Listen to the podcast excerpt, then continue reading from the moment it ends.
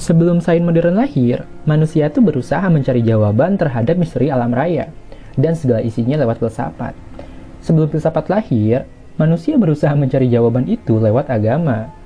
Filsafat dan agama lahir lebih dulu daripada sains. Agama mengandalkan wahyu para tokohnya untuk mendapatkan jawaban. Filsafat mengandalkan akal dengan metode yang disebut logika baik agama maupun filsafat sering salah dalam menjelaskan misteri alam raya dan isinya. Antara satu agama dan lainnya saling ber berbeda pendapat. Acap kali sangat keras. Ada agama yang berpandangan bahwa dunia ini diciptakan selama enam hari, satu harinya seribu tahun itu. Ada agama yang meyakini bumi dan manusia sebagai pusat alam semesta. Ada agama juga yang berpandangan bahwa manusia itu bersaudara dengan genteng, kendi, dan batu bata misalnya. Singkatnya, metode agama sangat rapuh, tak bisa dipegang.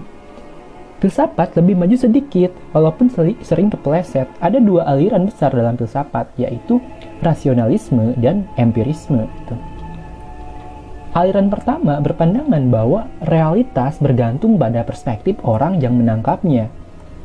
Pikiran manusia itu lebih penting dari objek yang dipersepsinya katanya. Sebaliknya, aliran empirisme ini berargumen bahwa indera bukan pikiran, adalah sumber pengetahuan.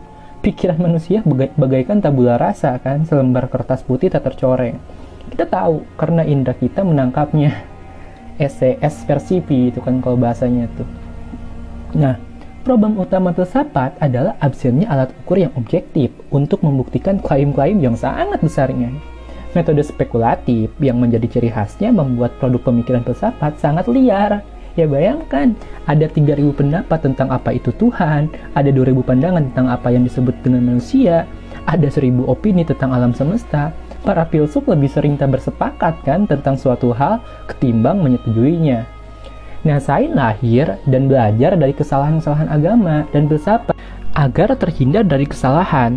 Saya melakukan verifikasi dan pengujian data berkali-kali. Sebuah temuan tak berhenti pada seorang saintis, karena saintis akan menguji dan memverifikasi, komunitas sains sangat terbuka juga, saling melaporkan dan berbagai informasi tentang temuan terbaru mereka.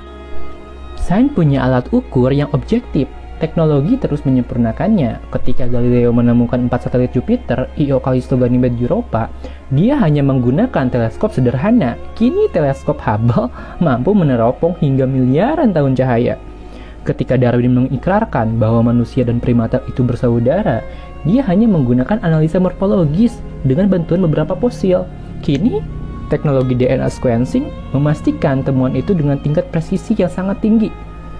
Pengetahuan kita tentang jagat raya, manusia, dan semua fenomena alam lainnya memiliki landasan yang solid berkat sains, gitu kan. Suatu yang dulu ditebak atau diterka menggunakan akal murni atau halusinasi, sekarang dijelaskan dengan bukti-bukti yang kokoh, yang kuat bersyukurlah karena kita punya sains modern.